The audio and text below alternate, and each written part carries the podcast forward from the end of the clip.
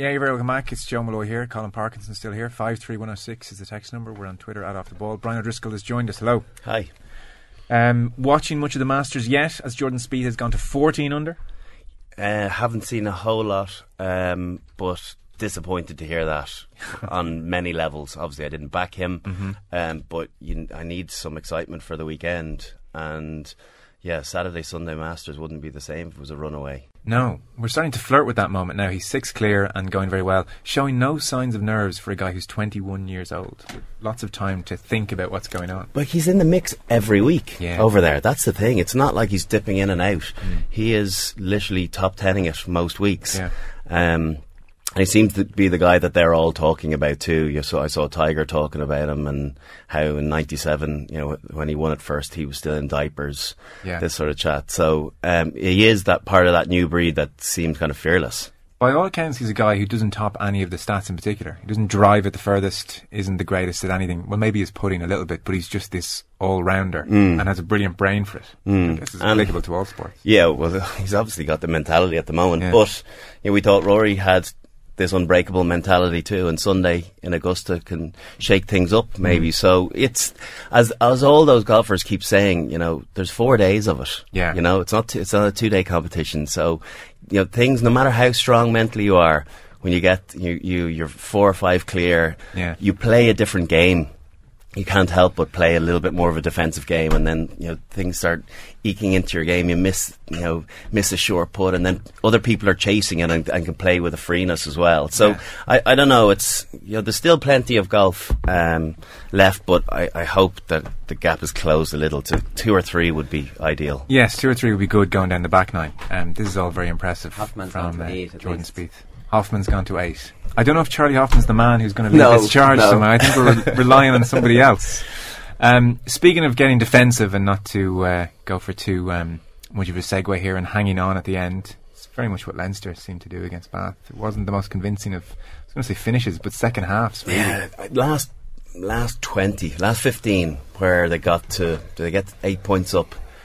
And they just tried to hang on to close it out, or 9 points, I think it was at one point because So, just trying to close it out is not the way to finish off a game. And it's so hard when you're in that moment yourselves, and you just your clock watching, and you kind of go, 15 minutes, okay, and you start working out, okay, we're 2 scores up, so they'll need to score a try every 7.5. These things start racing your head, rather than just playing each moment and trying to play it as positively as possible. And I thought we got a bit defensive with box kicking, on their 40 with no chase. It seemed as though guys were doing different things. Whatever about that, if that's the play, that's fine, but there was no chase. And it can be an okay play. It's a play that Ireland do and have had some success. It's grand if you're going to do it and do it really well, but you have to do it well if you're going to box kick on 40. Especially if it's Watson that you're kicking to down there, who may just come back at you. And defensively, you've got to defend him in threes. And I saw Redzer at one stage. He obviously box kicked badly, and then he panicked himself and chased it, and then missed the tackle. Right. So you have to defend in 2s and 3s against someone with feet like that. And he's better. He's definitely better at 15, Watson. I watched a bit of him during the Six Nations. I thought defensively he looked a little bit weak on the wing, made some bad decisions, but God, going forward, he is wicked. Yeah. Denis Hickie, I'm sure, was watching. You're very welcome to the studio. Thanks very much. Did you read Brian O'Driscoll's book? Did I read it? Of course I edited it. Of course I read it. Of course I bought it. I've read large chunks of it, yeah. Okay, because you have one of the best lines in the book. Right, okay. Which is after the Late Late Show, Sexiest Man, which I'm sure you love talking about, the infamous phone call from Denis Hickie. Well, I'm glad it was in the book because I didn't remember it. But hey, we didn't research this before the show. The question down the phone line to Brian was, how did this happen? Actually, it wasn't even just talking about that, just in general, how has the world come to this? So it wasn't even just that award. How are we, as a nation, how are we in this position? We evolved to this point. Yeah. Exactly, yeah. I'm sure you were struck by Leinster hanging on as opposed to closing out that game very convincingly. Well, as to what Brian was saying, I think it was a bit like, if an analogy, maybe like, a cyclist on a stage tour who is in control, and I thought Leinster were in control for large parts of the game, but maybe they just went a little early and they were defending that you know, if they maybe kept playing, as Brian said, for longer, and then put themselves in a position to defend the lead for a little bit shorter. They just seemed to be defending a lead for a long time. Yeah. And Bath then were chasing the game, and Bath were, you know, are as dangerous a side when attacking as you'll probably see.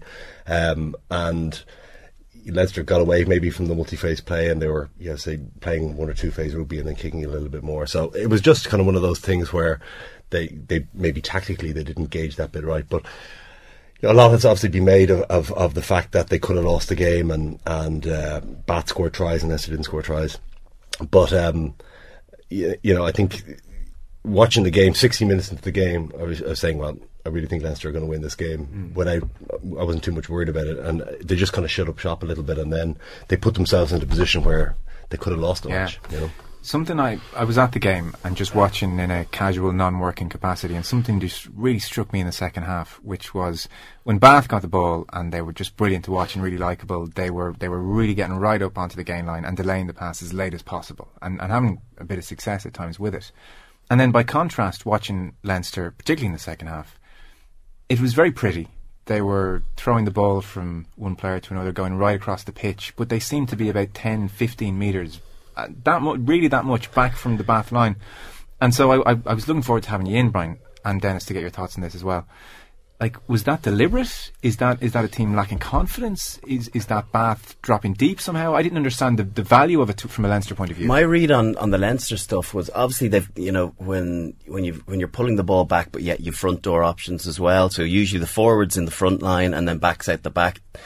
There has to be a happy medium. There's no point in having an option front door to sit people down and then having someone, you know, 10 or 15 metres back, because then the defender is able to push off the forwards and mark the back. The whole idea is that, you know, you're relatively flat out the back, so you can beat the man, or if, you know, defenders sit down, you can shift it out wide. Now, I think that Leinster gave Bath too much credit for being able to read through those plays. And that's why they were a little bit deeper. So if, in the case, you might fumble a ball and someone shot at you, you'd still have time to be able to ship it on. But in the end, they just lacked penetration. Everything was very, very lateral. No one really dropping under in late switch lines when defences are stretched and, you know, you're hard pushed across the field. You've got to have late switches to check back on inside shoulders. And I didn't really see any of that. In the contrast, I thought Bath's phase options were excellent. I think they're even better than England in what they do. Right. And a few times, Les were very close to becoming unstuck, but just because of a handling error, and there were lots of handling errors on Bath's behalf. But those little intricate plays of ball behind, you know, second forward by first forward to forward with runner inside, and then another forward. Yeah, running short and out the back him. They do it absolutely magnificently, and they, I think they're on their own in that multi-phase kind of ability to play. And Leinster were lucky a few times that they didn't cut them open more. I thought they struggled, you know, not only in midfield but in general on those options. Is that a confidence thing, Leinster going through plays like that, going lateral? Is that what that is, or is that more of a technical thing? Probably a bit of both. I think confidence, they couldn't help but having had their confidence knocked a little bit. Yeah. You know, there's been widespread question marks as to how they're playing this year, and guys are reading the press, and obviously Matt has gotten a little bit of stick about the manner in which Leinster are playing, and particularly in the Six Nations, one win from five, and again Zebre, you know, is not stuff of potential European champions or Pro 12 champions. So I think there's probably a little bit of a confidence issue, but that's an easy fix from a tactical point of view. Of, you know, I'm sure for next week for Toulon, they're not going to be able to kick their way to beating Toulon. They've got to score more tries, and so, you know, you go all out attack. If I was Matt O'Connor, I'd be saying, listen, you know, it's kind of a freebie. No one really expects us to go over there and pick up a win. So let's go and try and score a load of tries. Do you know what? If we lose, Leinster aren't going to lose by a cricket score. It's a semi-final. They don't have. I don't think that's in their DNA. But, you know, they have. Can they beat Toulon? Yeah, I think they can. But a lot has to go right. Yeah, a lot. Well, yeah, like if you look at the way Toulon play and their results, you know, they haven't been entirely fallible, even at home this year, but inevitably in the European matches, you know, they do score three tries in most games. Like two tries for them is a, you know, they haven't played that well. So if you're going to beat them, you're going to have to, you know, you're not going to get so many penalty kicks in France, yeah, whereby you can rely on the boot of Ian Madigan. So you're going to have to score 2-3 tries probably to be in the game. Yeah. Which Leinster we haven't really done in what feels like quite a long time now. Well, yeah, that's probably a matter of fact now. You know, they haven't scored huge amounts of tries this year. So the pressure then is can, if you're not doing it week in week out, can you turn up in the biggest match of the year and do it? Yeah. Now, one thing I think, and we happen to be speaking about this during the week, one thing that Leinster do have, and all the teams in the quarterfinal have, is huge amounts of experience. Like, there's no side there that doesn't have huge experience. Clermont, Toulon, Leinster, and Saracens. And Saracens' experience, you know, they've got on the journey of losing finals and losing semi-finals and all this kind of rite of passage you need to have to take you to this eventual win that Munster went through for years, and then Leinster went through for years, and Clermont and, you know, and Toulon have so much experience in their side that's just part of what they all bring. So, you know, Leinster can call on that reservoir of both experience collectively and as a team, as an organisation, Leinster with their track record, but also individually, guys who've dug games out of the fire at international level, you know, at finals, in semi-finals, and it's no coincidence that those four sides are in the semi-final. I think, you know, a side like Bath, for all their attacking prowess, for all the invention they have, they just didn't have the experience to unpick Leinster, who, you know, you could say, well, maybe Leinster were there for the picking, but they just didn't have. They looked really good in attack, but when they didn't have the ball, they just didn't look like a team that was capable of strangling out a semi-final. And that's what Leinster will bring into that match next weekend. And that's why, as Brian says, you know, it'll be a close game probably no matter what. Just on that, on the Leinster thing, I think they can learn something from last year as well. And I think we, you know, as a team, we were caught off guard by the line speed that Toulon put on us.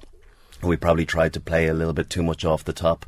I would imagine that Leinster will dummy off the top ball and play a little bit more drive and try and suck the defenders in, just because tactically I think Toulon had the superiority of the quarterfinal last year, and you know, you have to learn from that and watch their line speed this year.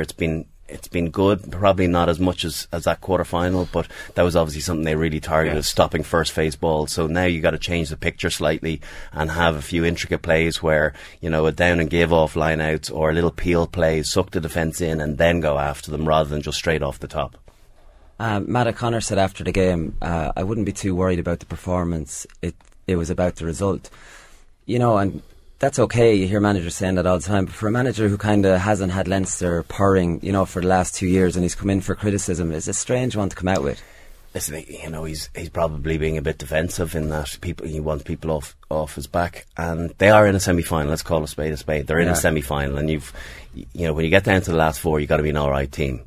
And I just feel that Leinster will, even though they mightn't have purred this season, they'll be the eternal optimists and feel as though the semi-final is their moment, is like their... They put everything right. Yeah, where it'll click. Yeah. And you have to be glass... You've got to be glass half full, you know, particularly when you're playing the likes of Toulon, two-time champions, and going for three in a row. Yeah. You've got to think, do you know what, if we really hit it, they'll struggle with us. And we've got the players to do that. I think, though... that might have been a soundbite, but maybe actually at that point in the season it was about the win, because if you know they didn't go well for 2 years. Well, first year he won the league. The first year he won the league. Like, so he only played well against Northampton. You know, the Leinster way under Joe Schmidt. You know, really good performances. Only really you don't win it. You don't win your domestic league and play once in one game. You know, you have to play well throughout the season to win the league, and that's what they did that last year. So I wouldn't agree with that, but I would say, last weekend, they hadn't had a good run during the Six Nations, and their match back was that if they lost that game, their season was in real trouble. Like it would have been, you could say, I wouldn't say it'd be a disaster, but you know, all of a sudden people would be looking where they were in the league. They're out of Europe. You know, they got themselves in a position. They came back to the Six Nations. They didn't win. At least that win now, they're on the road. They're in the semi final. They have their players back. So it was. I think it was. You know, maybe it was a soundbite, but there's probably a little bit more to it than that. I think this new format is probably going to hurt the provinces as well of 2 weeks after Six Nations and then semi-final 2 weeks following that. The 3 weeks prior to that definitely helped, gave you a rest week, gave you an opportunity to play together and then play your quarter-final. And now, the Leinster team's announced there's a couple of frontline guys not playing. I don't think Robert Carney's playing. So that's just one Leinster game that he'll have played since Wasps in January. So, it's difficult to get that cohesion as well. And that is the new format. We got to deal with it. But it's not made it any easier. Is Gopperth, Madigan, Te'o the best way to approach the Toulon game? I'm not sure. Because he's almost certainly going to go with that. Yeah, he is. I'm a fan of... I like Mads at 12. I'm a fan of Te'o. I think he's very good in attack. I think he's got a little bit to go in defence. And probably Ian Madigan still is learning at 12 defensively. So those two together... I think Te'o would have learned a huge amount and gotten an awful lot of relief from someone like Gordon D'Arcy at 12. He's the best defender I've ever played with. And so reading things at 12 just depends on, are you going to win on your defence? It'll be important, but, you got to think attack orientated. So, I don't know, maybe you put a Luke Fitzgerald in 13 or... I don't know if he's going to go with that 3. Yeah. So we're debating something that's really set in stone unless there's an injury this weekend. Yeah, nobody I listen to agrees with the Gopperth, Madigan, Te'o lineup. I never hear anyone say no. That's definitely the way we should be going. I never hear anyone say it except Matt O'Connor. Well, he's the only guy that matters, really. I know, but isn't it odd that he's the only one that seems to go with that combination? Well, I know he'll probably see it's odd that no one sees that. That is a great combination. He's like, this is a combination. I'm seeing these guys every week. I'm playing, I'm their boss. Yeah. You tune in on a Saturday afternoon or a Saturday. I see them every single day, and this is the combination that I think is the one that is the way forward. So. There's two very clear ways to look at it. There's been a lot of chopping and changing in the midfield for Leinster this year. Of course, inevitably, yeah. Injuries. Guys come back from injuries, and Luke obviously played there for a while and did well, and then Gordon's been there, and then Ian Madigan was at 15, and he was at 12, and again it was because Leinster really struggled to get their to determine what their backline is, and as a result, you're in a situation where. If people are saying that about that combination, it's because they haven't really seen it a huge amount, and they haven't seen it click a huge amount as a result. So it's only played, that combination is only played a handful of games maybe, because obviously Ben Te'o was then injured. And so, that's maybe not their, people say, well, that's not his best backline. But I would struggle to hear anyone I would challenge anyone to say, here's the best backline combination, and for everyone to agree on that either, and be able to back that up. Well, would you two agree what the best 10, 12, 13 would be? I'm not sure, actually. I don't know enough about Ben Te'o. I don't know. I don't know enough about why Gordon D'Arcy's on the bench at the moment. So has he not been performing at training? Because training is important. Yeah. You've got to be able to convince your coach, I need to be picked at the weekend by training well during the week. So I don't know, is he not training as well as he did in previous years? Or, is he carrying a knock? I don't really know. But because I think as of yet, he hasn't been offered a new contract as well. Okay, but I think from a 10 point of view, I still think that Jimmy is... a better option at 10 at the moment. Ian Madigan's done a great job for Ireland any time he's come on at 10 as a closer or as to add a spark. I just don't know over the full 80 minutes, week in, week out, whether it's his best position. And that's why, yes, you 100% have him in the team, but I still stand by thinking he's a better 12, and his goal kicking has kept Leinster alive throughout the whole competition. Sorry. Isa Nacewa is coming back. That'll be confirmed this week. I heard Ian... Well, first of all, on Nacewa coming back, it's kind of strange that he's coming back having not played rugby for 2 years. It's just an odd situation. At 32, at his peak, seemingly, he just went off and took a self-imposed sabbatical from the game. You're in contact with him. Is that basically it? I think there was probably family matters there too. That his wife... Simone wanted to go back. He's 3 young girls, so missing family. The grandparents had barely seen the kids. So there's a lot of that too. I think obviously he was involved with the Blues and he was doing a bit of commentary over there, and I can understand from as a 30-year-old to retire and feeling as though you have potentially more good years in you. you know, I retired at 35 and I miss it. Yeah. So, but I know that I just leave it go. Whereas he still feels he's good years and physically he's in good shape. So I can understand why he'd come back. But I do think he's coming back into quite a different setup than he left. A lot of different people. There's a new breed come through. And I'm not saying there's going to be a disconnect with him and them, but it's not like the age profile that he left 2 years ago. Yeah, to the kids on Twitter and social media, he's not that type, really. Not really. But you know, Snapchat is the problem. Probably not basing a decision on that. Yeah, probably not. Fair point. Probably didn't fit into the mix. Did you miss it to the point of considering ever coming back? No, I don't think I did, actually, to be honest. And I was out of the game very quickly, and I think that played a big part of it. I was speaking to a player recently who'd retired, and you know, I had to retire early, and I'd be of the mind, if you're retiring early for any reason, be it injury or you're just decided you're not going to play, you either stay in the game and, you know, you decide I'm going to make a career in the game as a coach and you go into it, or you get out of Dodge. You know, I wouldn't, you know, there'd be nothing worse. I could think of nothing worse as a guy who had to retire early or retire on their own terms, but early for the different reason, and then, you know, 3 months later seeing the guys go off to pre-season training. So I didn't put myself in that position. I think that made it a lot easier, you know? Right, you can 100% committed to a life away from rugby. Yeah, exactly. And at that stage then it was kind of, yeah, maybe I suppose I could have tried what Isa Nacewa was trying to do, you know, come back at 32 or whatever, but at that point I was happy enough with the decision.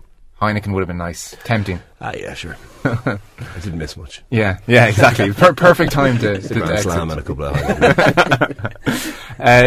Ian Madigan was saying that Nacewa was a brilliant mentor to him, would sit down and go through video footage and would guide him along and give him a guiding arm right the way through his career. Is that something that was going on when you guys arrived on the scene in such a, not official capacity, but it seemed like a very regimented thing that I can say was really on a weekly basis almost? Definitely not. No. Was it there in the late 80s?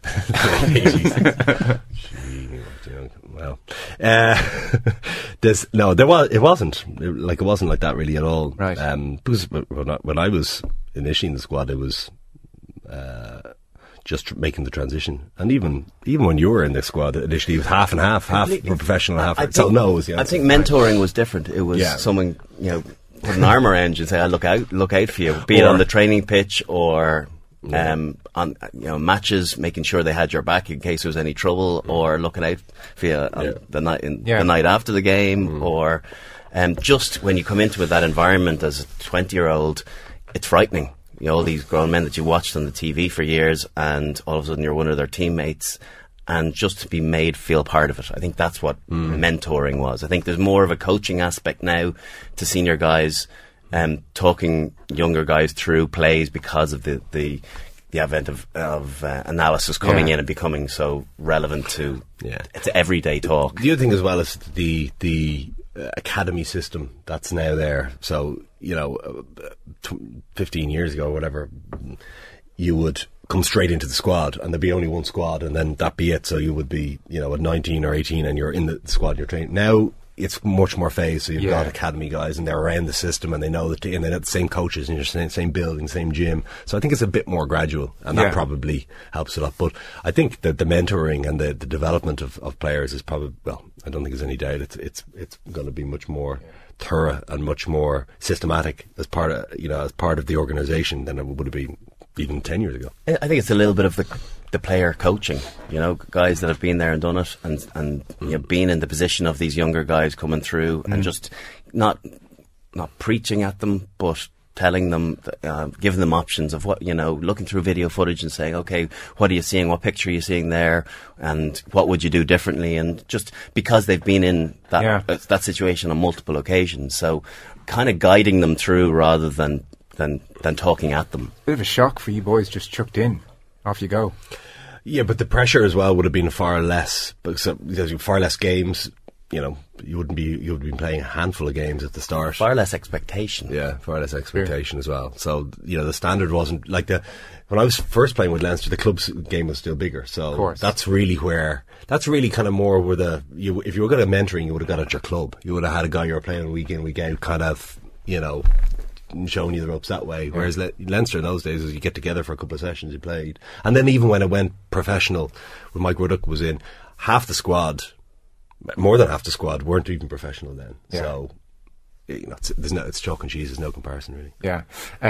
Before we let you go, we probably won't speak to you next week. Leinster Toulon. Mm. How big a chance do you give Leinster on a scale of 1 to 10? Well, like I give Leinster, you know, pretty much a 50-50 chance. Oh, would you? Yeah, I would in the semi-final. In the semi-final, away from home to Toulon. Yeah, like they're not far away from 50-50. I really don't think they are. Yeah, I think Leinster have the pedigree to win those games. If all their players play well, they're playing against, and we haven't talked a lot about Toulon. Yeah. But like Toulon, for me, Toulon's strongest area is their physicality at the breakdown and slowing teams down. Like they just blew Bath away. That Wasps couldn't get any ball. And the big thing that Toulon have is that they have, when they signed up all these players, everyone was thinking journeyman, picking up a check, but they've become sort of like a world class barbarian side that they turn up and they actually want to show each other how good they are in this squad. So they all play excellently all the time. The standard is incredible there, you know. Yeah. I think with Toulon, you get the impression that they can kick it into the next gear if they have to. Mm. They looked like they were coasting along against Wasps, and when they were under a small bit of pressure, you just felt as though we'll just score a try now, just to make it a little bit easier. They've been beaten. Like they're beaten domestically, you know? I think they're not as good a team as the last 2 years. I don't know if I'd go 50-50. I think they're comfortable favourites, 60-40 or whatever. But at the same time, it's not undoable. I agree, but you know, as Willie said, a lot when you're playing at home in Europe. Yeah. And you're always going to be favourites. Yeah. And they have been the strongest team in the competition, and they're the champs. So of course they're favourites. Yeah. But that doesn't mean 49-51 no chance. I just don't think. I think Leinster will always have a chance if they play. If you look at the team, if they play as well as they individually and collectively as they should be playing, you know, they'll be close. Brian is staying with us. We've had loads of texts we're going to put to him. We're also going to go to Bob Bubka over in Augusta. Our thanks to Denis Hickie for being with us. No problem. Back in a second.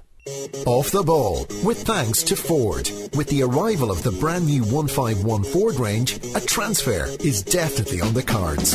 Ford, go further. Our thanks again to Denis Hickie, who's just vacated the studio. Colin Parkinson and Brian O'Driscoll are still here. And there's loads of text messages coming in for you on the rugby. Can you ask Brian and Denis, do they consider, Jimmy Gopperth, there's a speed bump to attacking rugby, Chris and Scaries? Speed bump? No. Because I think I've seen really good parts of Jimmy's game, an unbelievable first half over in Harlequins in December. And then he sat back in the pocket a lot more, so I think he can be very effective. So you just need an 80 minutes from him, particularly against Toulon. Mm. Was Brian devastated not to get a call from Rory to caddy for the par 3?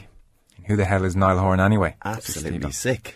That's tough. You bonded with him. You've seen him several times. He only met Niall Horan in Australia once. Yeah, it's fine. There's always next year. You need a few more million Twitter followers, I think. Yeah. I thought that was a very cynical move. It was a cynical move. Did you, yeah? Come on. If you were a mate of Rory McIlroy's, what would you be thinking? Or his dad, or a family member, or Brian O'Driscoll. Come on. I just thought it was... Yeah.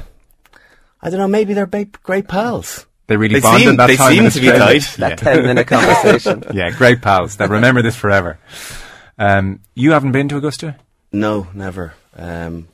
Would love to. I don't know if I've never loved watching live golf. I would imagine I'd probably make an exception for Augusta for the Masters, but by all accounts, it's a much nicer experience than a lot of the tournaments. Like I've been over to quite a few British Opens, and the crowds are 10 deep. You can't see very much, and it's very hard to move. But they don't overcrowd Augusta. Yeah. They only let a certain number on the course each day, so apparently it's a better view. Patrons. But it's not a good spectator sport, though, is it? You don't know whether to follow one group or stay at one hole. It's much better on TV. Awful. Like when I go to cover them, I either sit in the media centre and watch it on television, or I go to the driving range, and you see more shots in 10 minutes at the driving range than you would trying to walk around for the 4 days. Yeah, you need to be Michael Jordan and have inside the ropes. Yeah. Inside the ropes is the only way to do it. I don't understand how a team who missed so many tackles won't play Gordon D'Arcy. It's a team that's already lost brilliant defenders in Sexton, Bryan, Shane Organ, Moore. I've never seen a team miss as many tackles as last week. Surely it has to be addressed, says Peter. Just before you answer that, I actually have stats here from the brief I did on Wednesday night. 26 missed tackles against Bath, 26, and against Glasgow the week before, 30. I think I saw a stat, I was doing the game with BT, and I saw a stat that at half-time they'd missed 50, something like 50% of the tackles. Like, teams are looking at missing less than 10%. But isn't Matt O'Connor, wasn't one of the great strengths of his resume his defensive coaching and his defensive abilities? Listen, the thing is, there's a difference between tackles being missed and system errors when your defensive system. I think the lads are falling off a lot of tackles. So there's personal responsibility. That was certainly the case against Glasgow the week before. But there still seemed to be a lot of missed one-on-one tackles. Not a case of, oh, he wasn't my man, he was your man. Okay. That's a different story. That's the player's fault. The system, uncertainty of the system, lies maybe with the management. The missed tackles lies with the player. Mm. If he's there to be hit, you've got to tackle him and put him down, and not guys bouncing off or not finishing tackles. So there's been a fair bit of that in the last few weeks. Strange in a European Cup quarter final. Yeah. Like a better team. Bath kind of looked as though they just were happy enough being in the quarter final, and then only at the death did they think, oh, we could actually get ourselves to a semi. They had seen this as a freebie too. Their focus is definitely home semi final in the Premiership. And listen, they lost the first two group stage matches and won the last four. And then, oh my God, we've got a winnable game in Dublin. And if they had played a bit better, if they had a few more George Fords out there, Leinster, it could have been a different story for Leinster. Yeah. Was it a system failure, as a matter of interest, that Devon Toner and Keane Healy were beside each other for the... No, that'll happen a lot. That just happens through the phases. But they have to understand who they're defending with. And you have to look, we talk about defending in threes.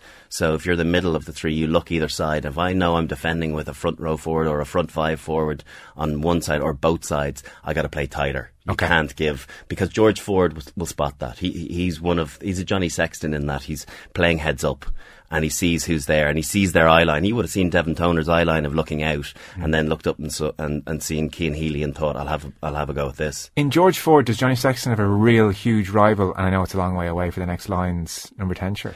Not at the moment, no. But potentially. I think George Ford, he needs to sort out his place kicking. I'm unconvinced as of yet, under massive pressure, whether that's as good. Yeah, you don't. No, I'm not. I'm just thinking from a player building point of view. Oh, for him personally. For him personally. Yeah. I'm getting a bit too much into the line selection. You got how many at 15? You beat me to it.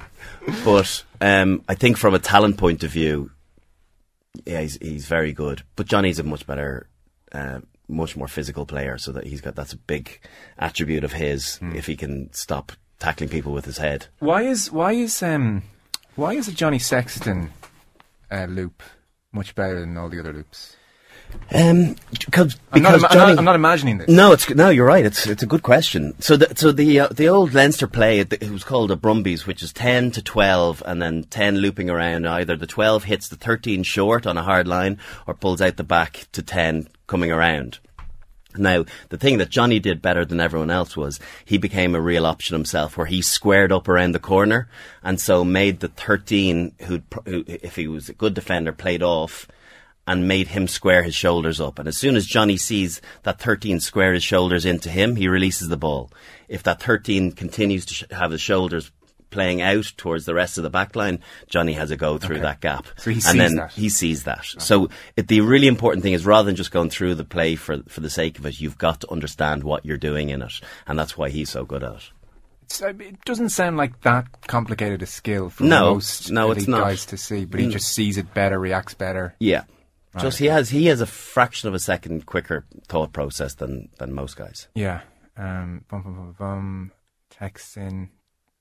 Strange one. Does Brian remember the Claw setting himself on fire in 2002? That came up this week. No. Yeah. It was in his back garden. No. An aerosol can. Yeah, I do remember. Yeah. Apparently you don't throw them into fires. Who knew? Yeah. What does Brian think of Sam Burgess being moved into forwards tonight? Sounds to me like Bath having a clue what to do with him. I think he's a 6. I think he's going to be a 6. He's not a 12 for me, and it's going to take longer for him to learn 6 because he struggles at ruck time. But I just feel that they're not going to get good value for him at 12. Yeah. On the mentors, I was in Kitty's in Paris the night Brian O'Driscoll beat the French. Claw and Galway took him home when he had enough. #mentors.